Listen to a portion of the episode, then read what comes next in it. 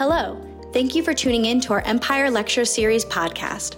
We hope this podcast finds you well, whether you're driving to work, between cases, or adding some education to your workout. Remember that all of these lectures are also available on our website and YouTube channel. And if you like what you hear, please rate us five stars and subscribe. Happy listening.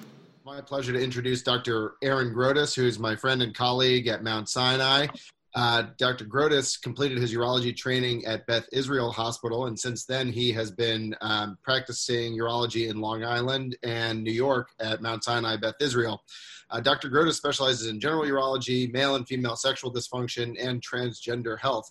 And today we are very lucky to have Dr. Grotas uh, giving us a review of ED and premature ejaculation uh, and novel therapies for sexual dysfunction. Um, again, this is a very high yield topic for all board and in-service exams and the AUA core curriculum and the AUA guidelines are a great resource. I'm sure this will be a great talk.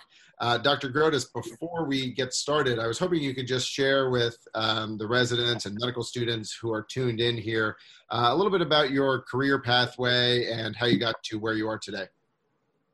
Great, Alex. Thank you so much. And over the past year, it's been a pleasure to um, count Alex as a, a friend and colleague, and I look forward to working with him in the future. Um, so my dad and my brother are both urologists, so um, I knew about urology from a very young age. Um, and uh, you know, one of the great appeals is that it's a very flexible field, and most of the people tuning in are urologists or budding urologists. So I'm not going to sell you on urology, um, but I've known about this uh, well-kept secret for a long time, and I think that um, the key um, in my career, you know, I've always kept a very open mind. Um, I trained here uh, at Beth Israel. We did some of the first robotic surgeries in Manhattan here, and I was part of that uh, experience as well as uh, got great endoscopic training as well as open surgery. And I've always really kept an open mind and stayed interested in whatever. Uh, the nice thing about urology is you really can sort of pivot mid-career and do more medical management or surgical management, depending on what appeals to you. Uh, in the last five years, I've um, been trained and learned how to do a lot of transgender surgery, uh, which is a very fascinating reconstructive field. Today, and one of my colleagues, Dr. Purohit, did a great presentation last week talking about that. And the nice thing about our environment is that we work together on a lot of cases and we're able to collaborate with world leaders. And my key advice um, for whomever is listening out there, especially the residents, if you want an experience, ask for it. If you want to learn something, go for it. Because no matter whether you're in your residency, just finished your residency, or already in attending, you are not limited in terms of what you can do. You can do plastic reconstructive um, procedures of the genitalia. You can collaborate with colleagues in different fields such as radiation oncology, reconstructive surgery, and do things that you weren't necessarily trained on. So, um, like our the prior speaker this morning who gave a great talk, um, it's the key is to communicate and to learn from each other. And one of the Twitter and Facebook groups, private Facebook groups of urologists are very good ways to collaborate with people across the country not just in our neck of the woods. But I'm really excited about Empire Urology and this new program that Alex has helped put together with the great um, faculty at Columbia and our colleagues at Mount Sinai, Cornell, NYU, et cetera, uh, because I think that it really can raise the camaraderie within the New York urologic community. That is great advice, Dr. Grotas. Thank you so much. And thanks for the plug for Empire. Uh, I will turn it over to you now, and you can go ahead and start your presentation. If you could try to leave about five to 10 minutes at the end for questions, people will submit them in the chat, and then we'll talk about them at the end. Awesome. Yeah, no, and I apologize if at any point um, the um, connection is a little weak. We can always try to reconnect a different way.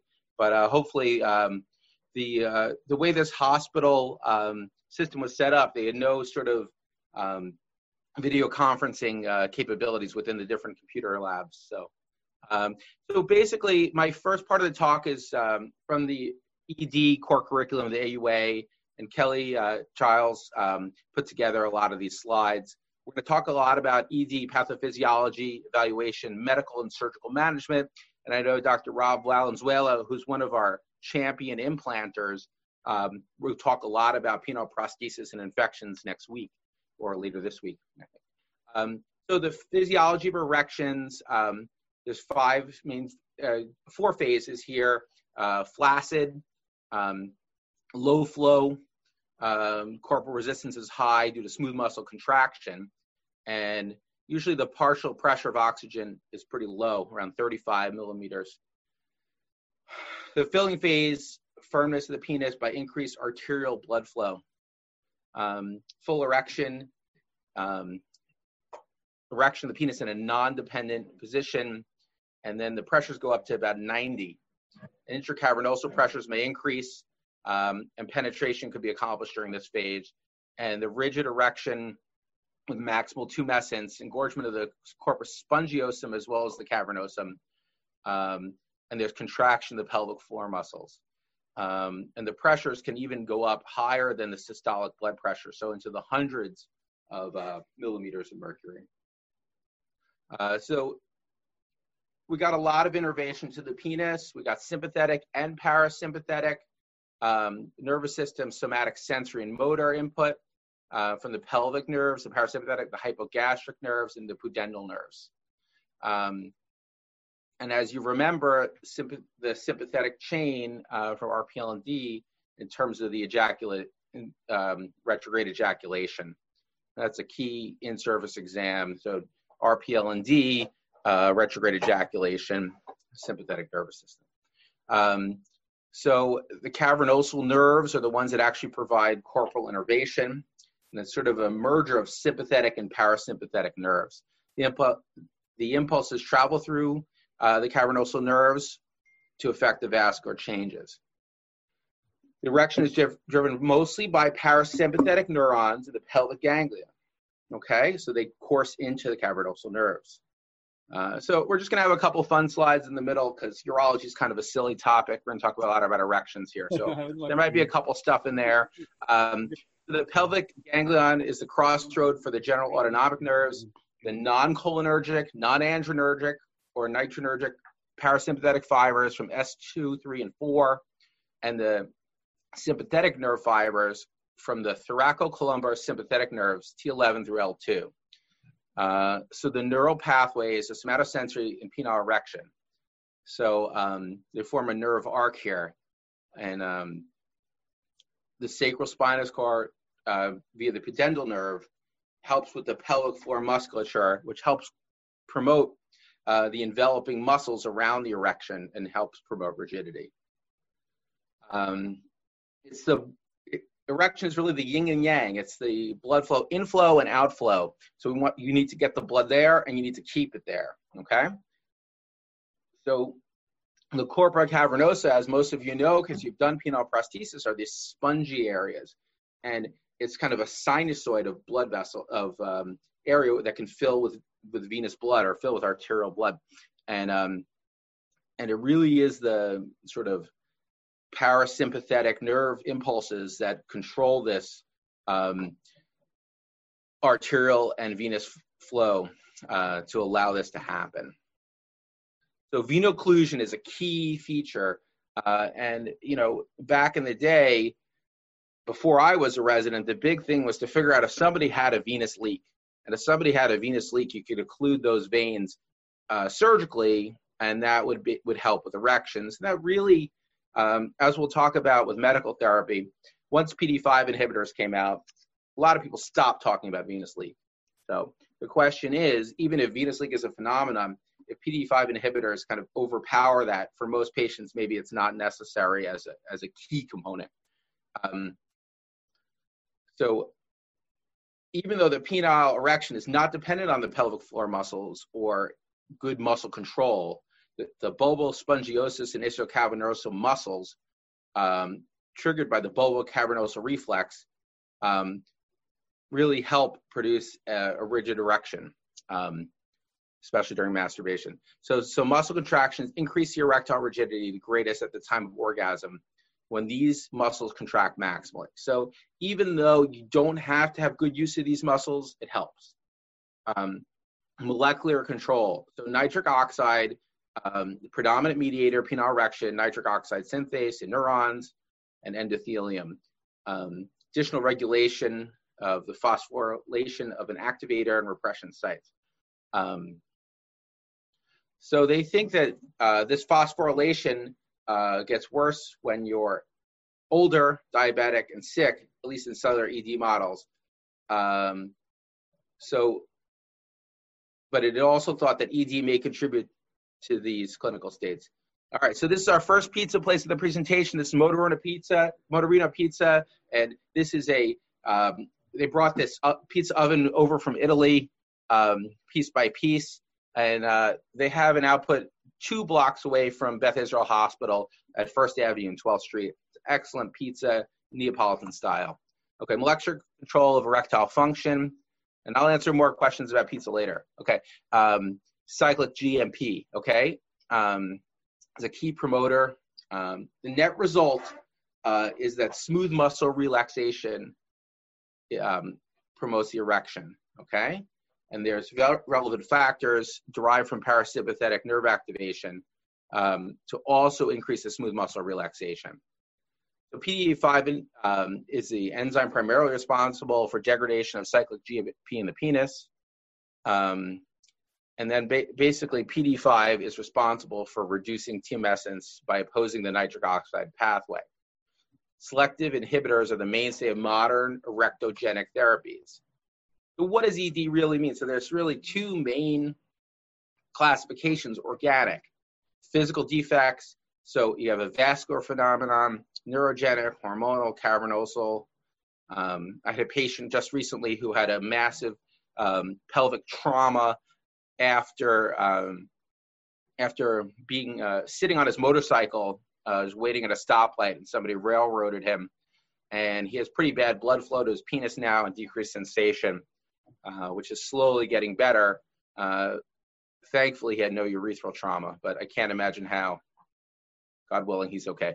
Psychogenic ED. Um, so factors: anxiety, guilt, lack of confidence, depression, and conflict about sexual issues just want to talk about guilt for a second. So we see a lot of men who've had multiple rounds of STI screenings and they're still convinced that they have something. Guilt phenomenon is a real thing in clinical practice. You have to be able, as the urologist, to be able to talk to patients about what they've done and how to move on.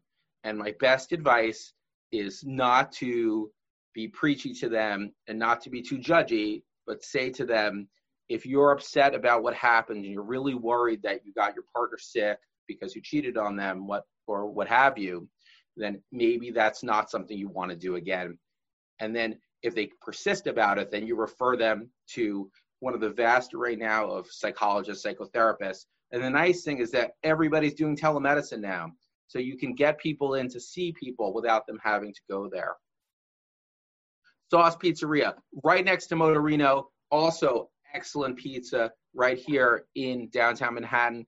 These guys totally during COVID totally changed their whole business model, and they're providing thousands of pizza pies a day to first responders. So kudos to Sauce Pizza, excellent slice. All right, primary etiology is organic ED. So mostly vascular, diabetic, and then medication induced. So if you think about it, we talked about pelvic surgery radiation. That's only 6% of organic ED, mostly vascular and diabetic. So uh, patients who have um, who are not taking care of themselves, who have blood sugar disorders as well as maybe metabolic syndrome, are a majority of the patients who need our help. Those are the ones that are coming into the clinic, besides um, surgery and other medications. Um, so medication, so 5-alpha reductase inhibitors, anti-androgens. Um, so spironolactone is a big one. Uh, we see that in the transgender community because they're trying to suppress the T in trans females. Um, ACE inhibitors. So ACE has been a big discussion with COVID and whether sperm and whether the testicles are involved because um, with ACE inhibitors, um, maybe those people are less likely to get COVID, and maybe that's why women who make less ACE um, are um, are having less COVID because the ACE um, receptors ACE are, are helping the COVID get into sperm. So it turns out COVID probably does get expressed in sperm. So psychiatric medicines make sense because they blur responses to things. So they really do sometimes kill erections. On the other hand, they also cause priapism. So you really got to make sure which specific medication you're talking about. And we'll talk about SSRIs a little bit later in the talk when we talk about PE. Um, evaluation. So it's often the urologist or the doctor has to initiate the conversation about sexual wellness because of embarrassment or difficulty. And I think that you know in the limited time sometimes we have with patients, it's very important to talk about it early. Uh, if that's a focus of what the patient wants to talk about, if they're not there for cancer or hematuria or something like that, because when you run your practice, if you always have the patient after you've fully examined them, fully had a full discussion, and you're about to put them on Flomax or what have you, then they say, oh, by the way, I also have ED. You might change your treatment paradigm. So it's best to screen for ED and talk about it early if that's something you want to focus your visit on or you want to help patients with. Um, reversible vascular health issues. So smoking cessation, increased physical activity, dietary modification.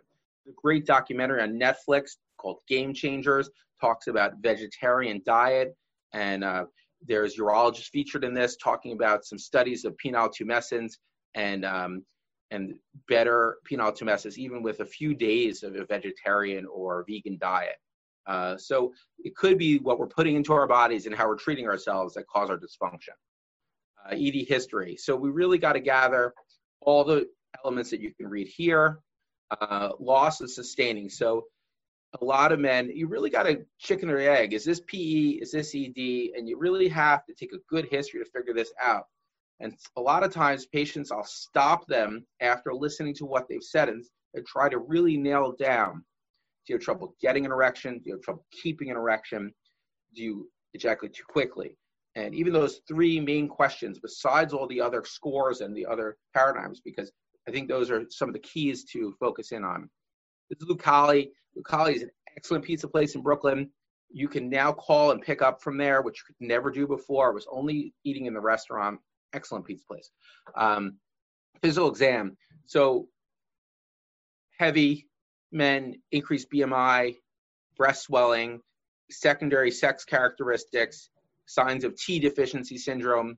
So poor beard, low, pu- sort of not fully developed pubic hair. Um, penile examination, so length, skin lesions, hypospadias, palpation, um, and feeling for penile plaques and Peyronie's disease, scrotal, so testicle size, consistency, location, uh, prostate exams in appropriate men, bulbocavernosa reflex evaluations, um, but this can be absent up to 30% of normal. There's even a uh, company that makes a machine to do BCR testing which is a pretty nifty little machine. It was made by a nurse, um, but um, the data is a little uh, iffy whether that's really that useful. Uh, penile Doppler ultrasound. So su- used to be super popular, especially before Viagra. Um, uh, so there's two sort of camps. So a lot of implanters do penile Doppler ultrasound, sort of, so they evaluate before vasoactive agents and then add the vasoactive agents failure to achieve a good erection during this lowers the accuracy of the test. So uh, Dr. Stember, one of my colleagues, talks about especially young men getting this test.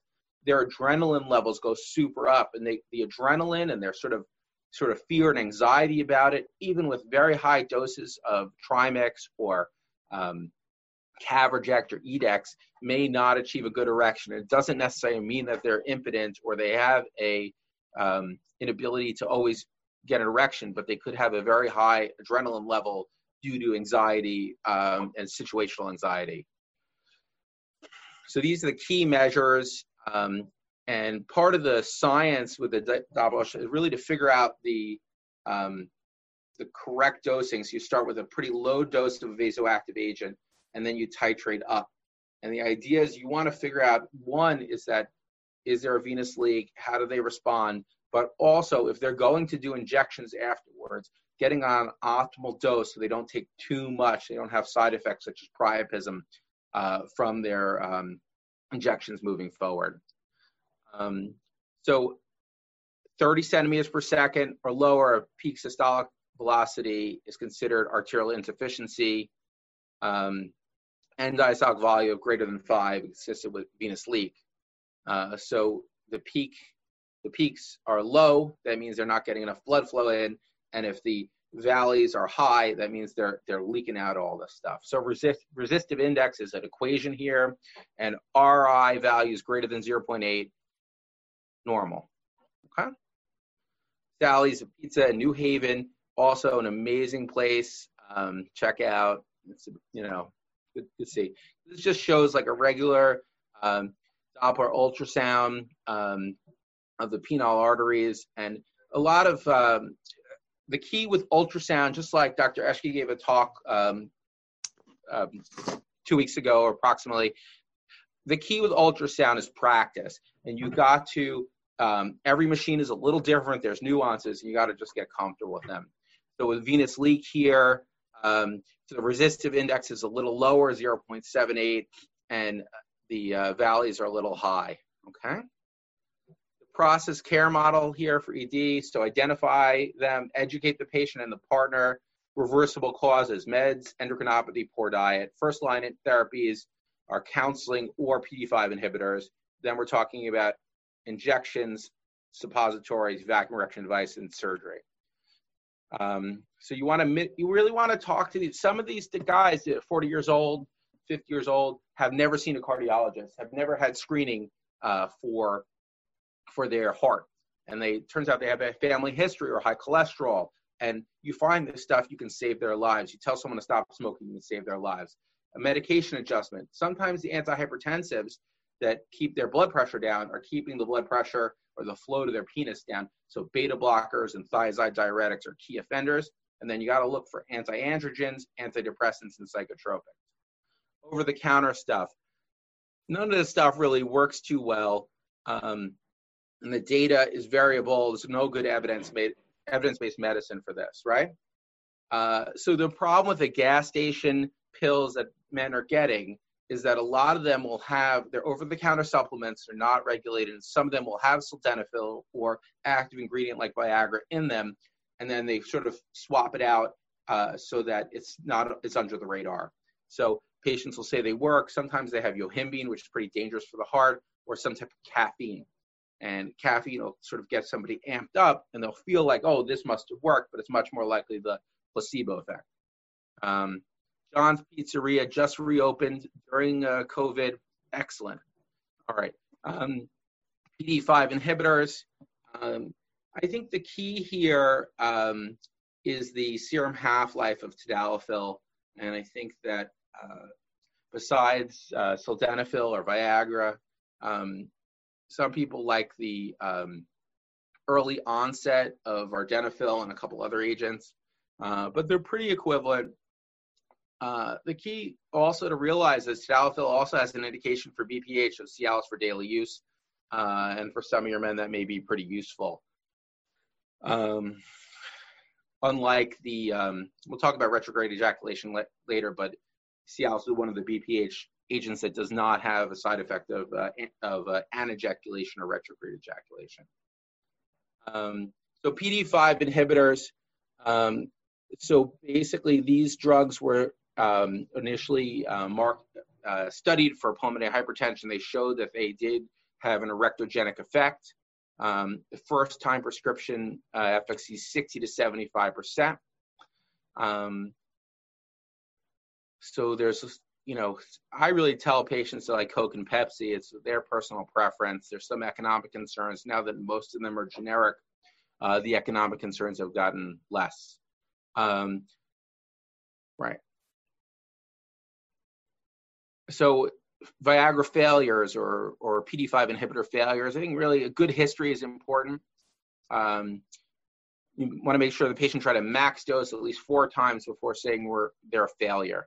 Up to 50% of patients will um, respond, even though they were a failure, if they were re-educated by a professional. Got to remember, we're the experts. So patients who got it from a doctor or a friend but not necessarily a urologist, may not have been given proper instructions. they have a lot of other stuff to worry about these other providers when they're helping take care of patients.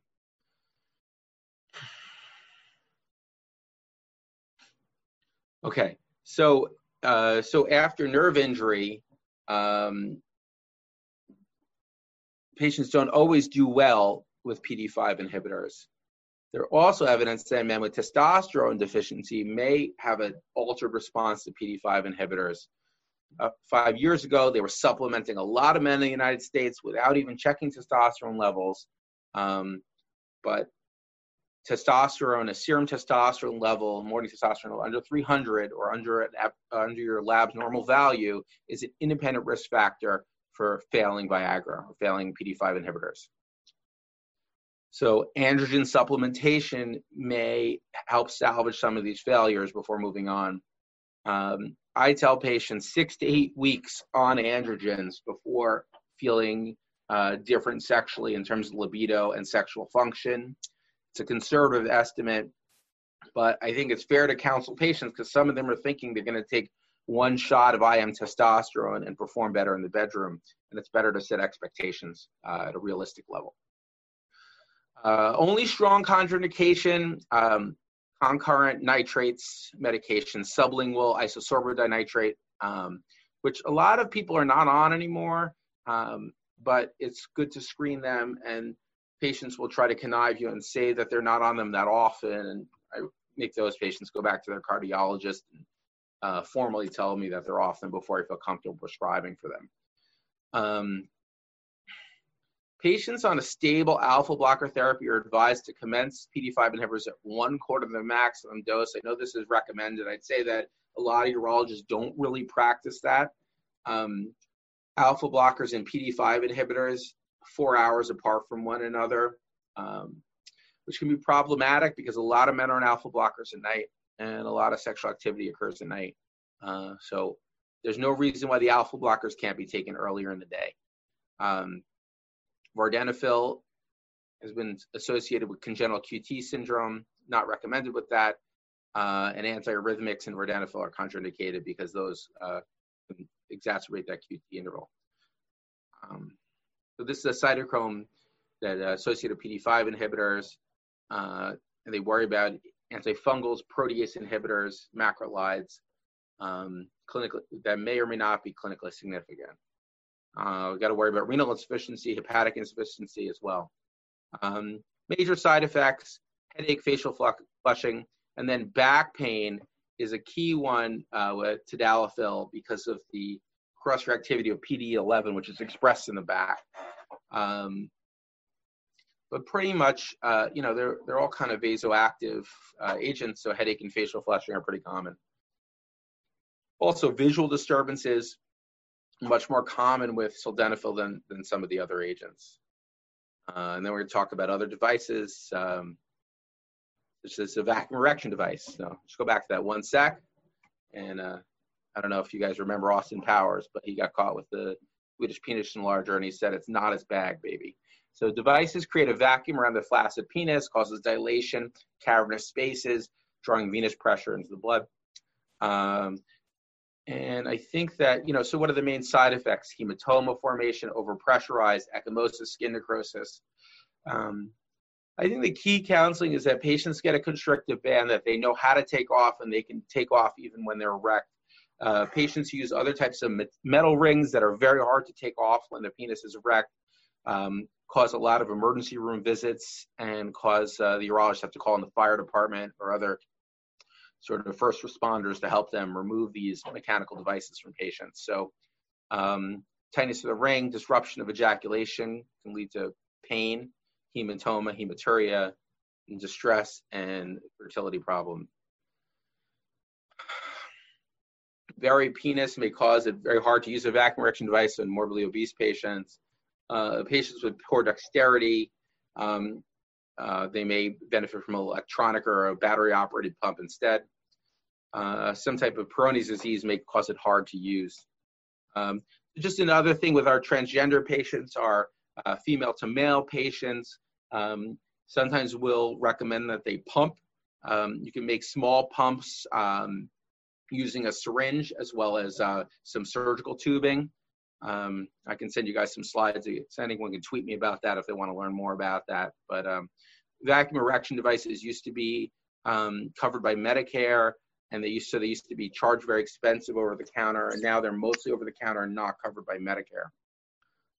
Um, Muse, so this is a prostaglandin E1 intraurethral. Um, so they, they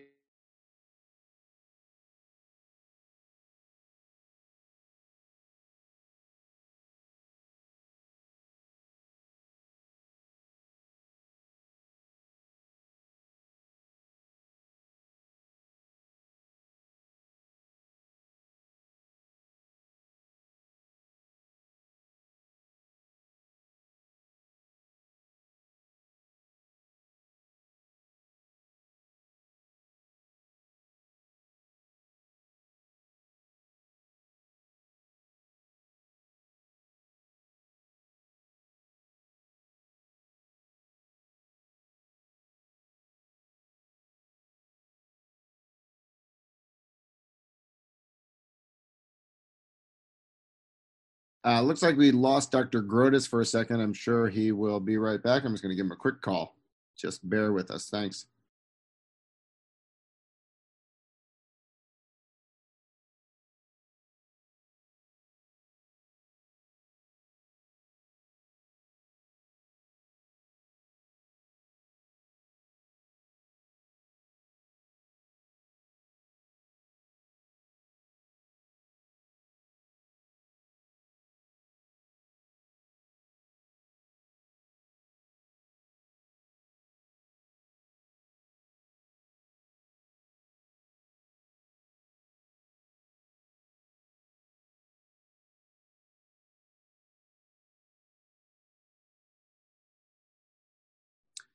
Uh, Dr. Grotas is just getting back online. Just give us a quick minute here while we deal with this technical issue. Thanks so much.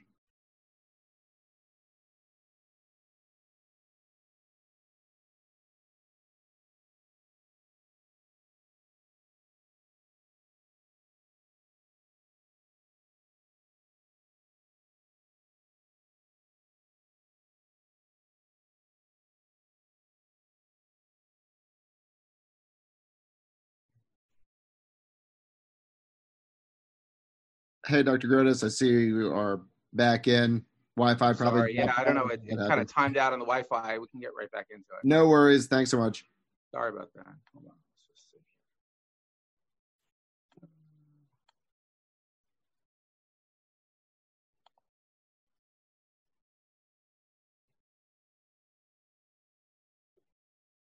Okay, sorry about that, guys. Um, so contraindications, hypersensitivity to PG1, sickle cell trait, thrombocytopenia should use we use cautiously, and um, so they're concerned about some prostaglandin transmission during with pregnant women because of uh, induction of labor. Intracavernosal injections are pretty popular.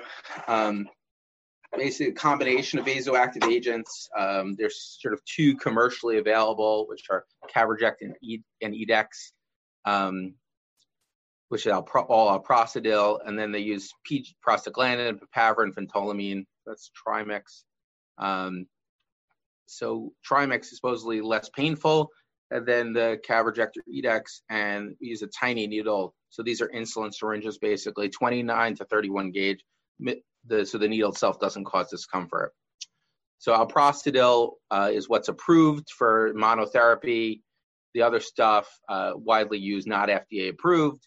Um, so papaverine is a non-specific PDE, PDE inhibitor, increases cAMP and CGMP.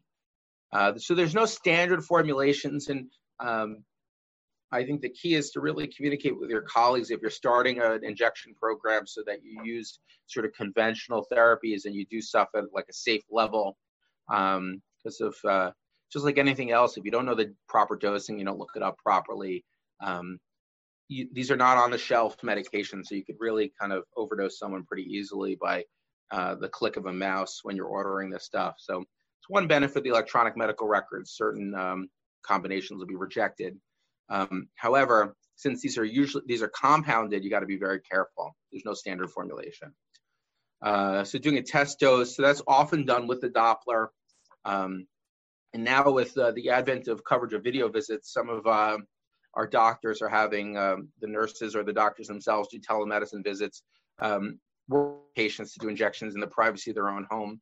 And I think that's a real benefit for uh, telemedicine because a lot of men uh, may be interested in adopting uh, this technology, but not necessarily that psyched about doing it in the office uh, where there's both men and women there and, and just other people. Uh, so if they get pain or um, bother, they should pick an alternate site, no more than once in 24 hours and no more than three days a week uh, to decrease the likelihood of priapism and fibros- fibrotic reaction. Main side effect, penile pain, um, cavernous neuropathy, most radical prostate diabetics tend to have the greatest sensitivity to prostaglandin, uh, and uh, they don't do well necessarily on Caverject or Edex. A 3% get nodularity about 18 months. And you can get a hematoma, dizziness, um, about 4% priapism. Um,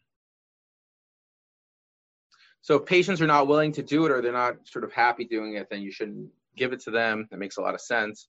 Peyronie's disease, you got to be very careful. Uh, if they formed a plaque already, it may be hard for them. If they may form another one. They may get more scarring. It may be harder to do surgery on them in the future. Um, patient with short or buried penis, uh, MAOI inhibitors because of the adrenergic uh, response. Um, so you got to be very careful because you want to use phenylephrine and, and epinephrine to reverse these erections. So you got to be careful in patients who are MAOI inhibitors. Um, and uh, you got to be careful patients on um, anticoagulants because of bruising and hematoma. So even though it's a tiny needle, they got to hold pressure and be careful. Penile implant, um, very good for patients who have failed uh, non-surgical management, can't tolerate the surgical management, or they just don't want to do take pills for the rest of their life. There's the non-inflatable or the malleable implant. The, this is an Ambicor, it's a two-piece IPP. This is a three-piece. This is a rifampin coated um, Boston Scientific AMS. Uh, the other company's Coloplast. Um, Coloplast, instead of having the rifampin coating on it, um, has the ability to really absorb during the time right before implant or absorb that antibiotic. So it sort of offers a similar protection, though it's not impregnated on it in advance. Uh, Dr. Valenzuela is going to talk about this, all about this next week, but one to five percent, and uh, usually within the first eight weeks is when people present. Occasionally, it's a later time that they broad spectrum antibiotics make a lot of sense. Um, so, what else can happen? Urethral injury, corporal perforation, bladder injury, device erosion. So that's really the ED stuff. Just take a deep breath, and uh, we're talking about PE for a second. Um, so PE is really male sexual dysfunction characterized by ejaculation occurs prior within about a within the first minute, and they really only talk about heterosexual vaginal intercourse sex in this definition about one minute, uh, or often about um, or clinically bothersome in a latency time, often about three minutes or less. Um, so first, so there's the uh, lifelong PE, so it happened every single time they had a sexual encounter um, and then acquired PE where they were doing okay, uh, but they, they lose their erection too quickly. So risk factors, depression, psychological, personal difficulties, hypersensitivity to the glans, robust uh, cortical representation of the pudendal nerve, serotonergic, serotonergic neurotransmission, and then prostatitis, metabolic syndrome, physical inactivity, detox from prescribed medication, drugs, chronic pelvic, pelvic pain syndrome, and thyroid disorders. So PE, a little less common than ED, probably about 4%, although a situational um, PE, about 30 to 60% of men um, will have early ejaculation or other ejaculatory dysfunction at some point in their lives.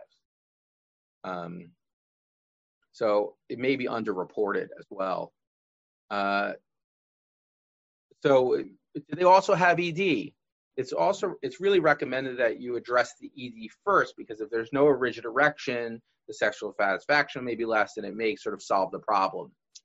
Um, primary PE, the real recommendation is treat with psychosexual counseling and then medical therapy, so SSRIs and topical treatments. Uh, and secondary PE, we're also talking about medication, situational, and address the underlying concerns. So just like ED, we're addressing the underlying concerns and talking to patients about what's going on in their lives It's a key to represent um, a mainstay in therapy. And as the urologist, we may be the only patient, only person that they confide in and talk to about this stuff. So it's really important uh, to represent um, the medical community and make sure the patients get to the right place. Um, so there's a whole bunch of stuff that's off label for treating premature ejaculation in, in males. Um, psychotherapy, SSRIs, Paxil, Zoloft, um, etc., tricyclic antidepressants, clomipramine, specifically duloxetine, also uh, not currently available in the United States. Local anesthetics, so lidocaine gel, benzocaine, um, etc. Tramadol, uh, because it's a has some opioid properties, uh, can inhibit the sexual response a little bit so that the uh, PE gets better. A combination of drugs and psychotherapy and physical or behavioral therapy, especially in those patients who have pelvic floor disorders, um, etc. Um, psychosexual factors. Um, so partner, relationship, um, sexual satisfaction, contextual. And I think this is a good time, uh, just briefly to touch on um, like PTSD stuff as well as abuse. Um, in our clinic, we do sort of screen patients for abuse and anyone sort of taking advantage of them. And while it's not our goal to sort of solve all their problems, it's good to identify patients who are there who um, are disenfranchised or don't have another voice. Uh, so just keep that in mind when someone's uh, presenting with sexual dysfunction. It could be a larger psychosexual or psychological problem due to trauma, etc. Uh, later absent orgasm, um, it's usually about 20 to 30 minutes or exhaustion by the patient or their partner and uh, in, with other without other underlying disorders. Um, risk factors include SSRIs. You use SSRIs to treat the PE, but it causes delayed ejaculation. So sometimes it does exactly what you want it to do, but it works too well. Um, increasing age, ED, diabetes, depression, LUTs, low T, penile sensor loss. It's interesting. So low T can cause delayed ejaculation and ED. So a lot of these things they kind of bucket in. Maybe we don't really understand what's causing it. Um, suppression of the normal CNS arousal system, which triggers the sexual climax. Uh, so antidepressants, other CNS drugs, alcohol, antipsychotics, opioids, all matter. Strokes associated with impairment of orga- orgasm response, hypothyroidism, testosterone deficiency, potential etiology, etiology as well. So they think that alpha blockers appear to lead to ejaculatory dysfunction or retrograde ejaculation by suppression of emission. Um, so more of an anejaculatory response. Decline ejaculate volume also with 5-alpha reductase inhibitors, uh, although the mechanism of action is not so clear. Psychological variables include stress, conflict with a partner, trauma, etc. Um, so there's also some evidence that association with reliance on intensive penile stimulation during masturbation, and then uh, there's um, an imbalance during sexual intercourse with a partner where the masturbatory style doesn't match the intercourse style, and then there's inability to find pleasure. And um, I think that a lot of our patients are much more creative in terms of finding sexual outlets and um, toys and what have you to sort of enhance their sexual response. And I think in 2020, all the stuff is available to people. So it's not necessarily something where the urologist has to do that for them or provide those sort of aids for them, but they can just sort of say, hey, you know, maybe that's something you want to think about as long as it's safe, something that you can remove if you need to, etc. So they think about four, oh, about 14% of men have uh, between 40 and 80 have reported difficulty achieving orgasm, and that's not including ED. Um, so SSRI agents, testosterone deficiency, uh, with delayed ejaculation or orgasmic disorder. So this is not anejaculation, but delayed ejaculation. So cabergoline or bupropion are two of the things that have been studied uh, for orgasmic disorders in men. Um, there's some case reports about intranasal oxytocin as well, and a couple other drugs can enhance the orgasmic response. Um, but there's not that much evidence. Penile vibratory stimulation can also be useful for men with absent or delayed orgasm. Uh, so basically, got to check the T, you can check their penile sensation, and you want to determine hypogonadism, sensory loss, offending medications, etc. Uh, so just I have just a couple more minutes. I just wanted to say something about uh, a talk I gave at Mount Sinai Grand Rounds. Uh, there's a lot of people out there doing what we do well, and they're doing it poorly. Uh, we're really good about giving coupons, giving um, helping patients get their medicine, treating PE, giving people ED stuff, giving testosterone, and putting prosthesis in. But we, a lot of our patients and potential patients are going to Roman or Hims. Um, they're going to Ageless Male, bioidentical hormone centers, Boston Medical Group, for example. I'm not picking on any particular brand, um, but I think urologists' role in sexual health is to advocate for our patients, to be a voice of reason, uh, these direct marketing techniques are attracting interest. And telemedicine, and I, I, said this months ago, poses risks and opportunity for urologists. And part of the main thing that will be limited is our state licensing.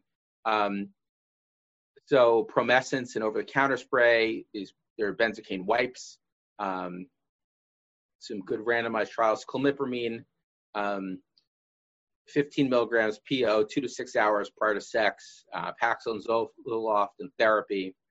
Um, so in Korea, they do a lot of neurolysis of the penile nerves, uh, and uh, they report that you know the patients were satisfied afterwards. 143 patients, 81% satisfied. Um, what are they doing here? Uh, they're separating some of not the sort of deep dorsal penile vein or the um, the main nerves, but really just sort of cutting off several branches. Um, so they do uh, some fillers, hyaluronic acid, and um, and other fillers. Uh, you can get numbness, paresthesias, neuromas. Uh, this really isn't advocated in the United States, but there's certainly patients getting fillers and injections into their penis in the United States. So this is the Korean approach, um, where they basically go around the glans and inject um, filler um, hyaluronic acid filler into the glans penis. Uh, this is a different technique that's used. Um, this is a glans penis uh, augmentation to decrease sensation by putting an alloderm or collagen scaffold graft underneath, um, just underneath um, at the coronal sulcus there. Uh, shockwave for ED is just something else that's being done around the country. People are putting up billboards all over the fact, all over the place uh, so this is a low intensity shock wave or acoustic energy effect. Um, and they think that it may recruit stem cells and increase angiogenesis. And the rat studies showed improved smooth muscle collagen ratios and upregulation growth factors. And this is not the Viagra pathway. It's not the nitric oxide pathway. Um, so that's an interesting thing, and that's sort of being done at academic centers on trial and um, being offered to patients. Hyperbaric oxygen therapy, which is really good for radiation cystitis, has been and non-healing wounds done off-label for erectile dysfunction. There's some small studies out of Israel as well as some other countries. It may work. Um, uh, so this is just a study about hyperbaric oxygen. They showed they got some good results uh, but hyperbaric oxygen, you got to do 30 minute sessions, um, 40 sessions, and you know, it's a lot. It's a lot of work for the patient. Um, so this just talks about we shockwave kidney stones. So we go up at, at about 500 bar of shockwave pressure and under 80 bar for ED.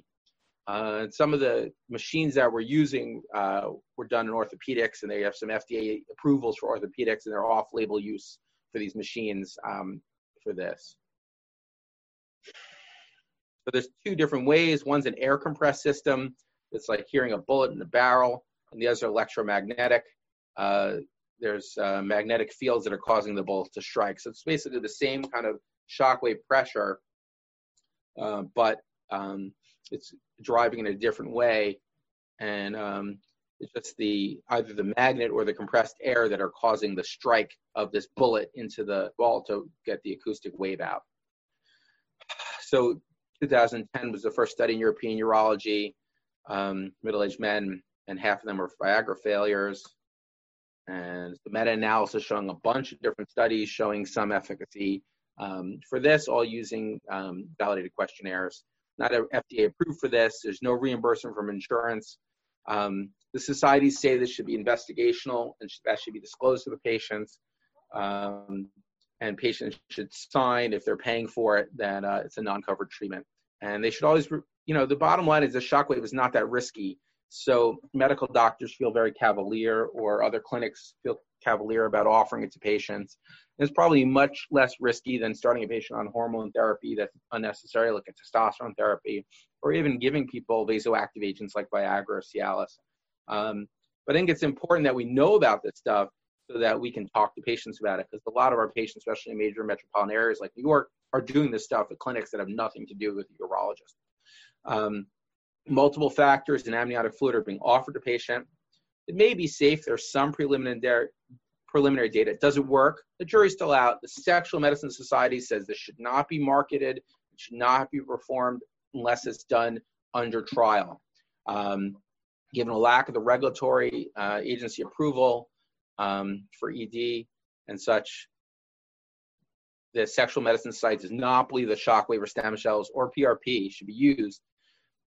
The bottom line is that things like PRP, which are the patient's own blood, and shockwave are probably less risky than giving um, a uh, another another patient's or amniotic fluid or whatever's been washed out um, in a sort of a higher risk environment. Um, there have been some preliminary studies, uh, and there's some grants out there and papers about PTNS um, for sexual dysfunction, uh, tibial nerves uh, under, behind the medial malleolus of the ankle. It's a 30 gauge acupuncture needle, and the electrical stimulation is a level of um, about 30 minutes. So female patients have reported some improved sexual function with this. Um, and in my practice, patients, female patients with OAB have said that their, their sex lives, their clitoral stimulation did improve. Um, but there's no really good placebo or sham controlled studies, which I think would really be necessary uh, to market this to patients and really say that this is something that's useful. Um, there have been a couple of studies. One was in the Netherlands. Um, and the question is, why aren't more people studying this? And I think that they're they're starting to. Um, and uh, they're small companies, and the reimbursement's just not there. This is how it, um, it works on the um, pudendal and, and bladder efferent fibers uh, by stimulating the tibial nerve. Um, and this is a new machine that's coming out called the eCoin, um, which is going to sit on the tibial um, uh, behind the medial malleolus and provide stimulation and who knows, maybe that'll also work for female sexual dysfunction. And there's a bunch of other slides talking about medical marijuana and how we use it for pelvic pain and stuff like that. Uh, but I think we're going to wrap it up right there, 854. Now I can answer any questions before I have to go to the OR. Thank you so much, Dr. Grotas. Really great talk, very high yield. We covered lots and lots of uh, points in there that come up on the boards and the in-service uh, time and time again. So uh, great resource, and we will be posting a recording of the lecture on our um, website. And uh, exciting announcement on our new YouTube page. Uh, we have converted all the report over to YouTube huge thanks to Dr. Uh, Akil Saji, who's a, a resident over at New York Medical College, who switched over all the recordings manually for us. So that's awesome. And then uh, one more thing that I forgot to mention, uh, Dr. Grotas, big thanks to you for designing the Empire Urology logo that is uh, featured on our uh, Zoom page here and our website. So thanks for chipping in with that too. Uh, we do have a couple of questions that came up in the chat here. Um, Dr. Maher asks, how do you manage headaches uh, for patients on PDE5s? So that's a great question. I think that um, I think the first thing is that patients should be well hydrated when they take PD5 inhibitors, and I think that a lot of patients will just go for the highest dose, or the doctors will prescribe them 100 milligrams of sildenafil, um, 20 milligrams of tadalafil, the nice thing is that now that these are generic and we can get 20 milligram, 25 milligram, and 50 milligram pills of sildenafil, we can really play around the doses so you get just enough. And I'd say at least half of the headaches or flushing uh, the patients are getting, they're probably just being a little bit overdosed.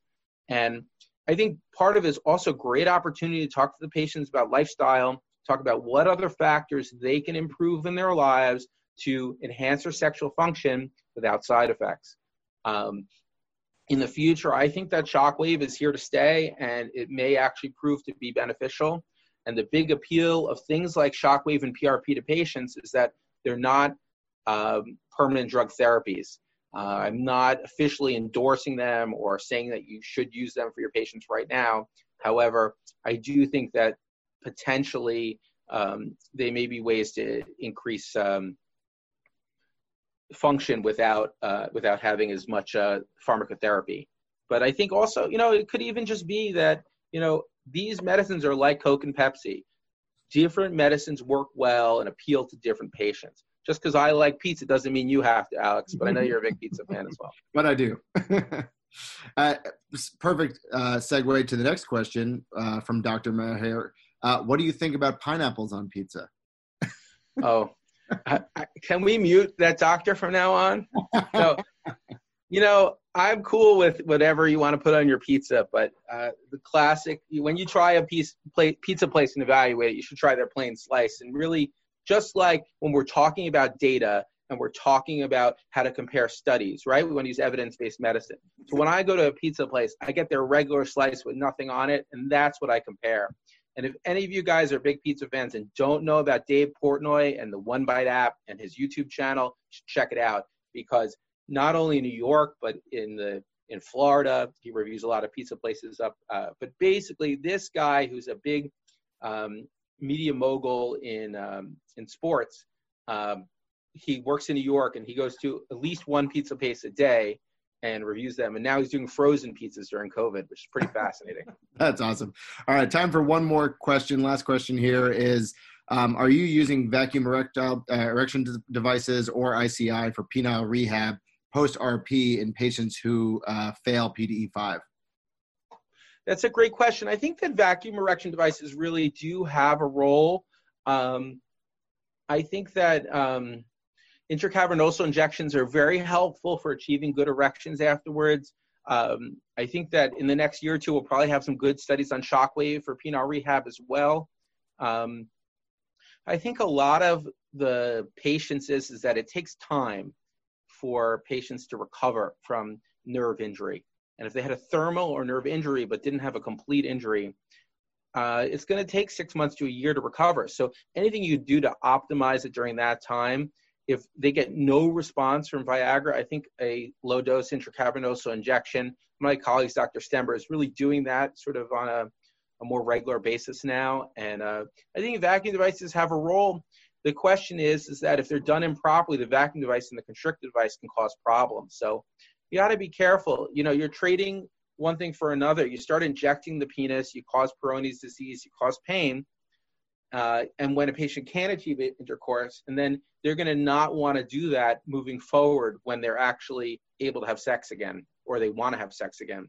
So then you've sort of pushed them into getting a penile prosthesis, which I think a penile prosthesis is a great thing after radical prostatectomy. It should be offered to patients maybe even, you know, you know, six months later or three months later. It's certainly a possibility.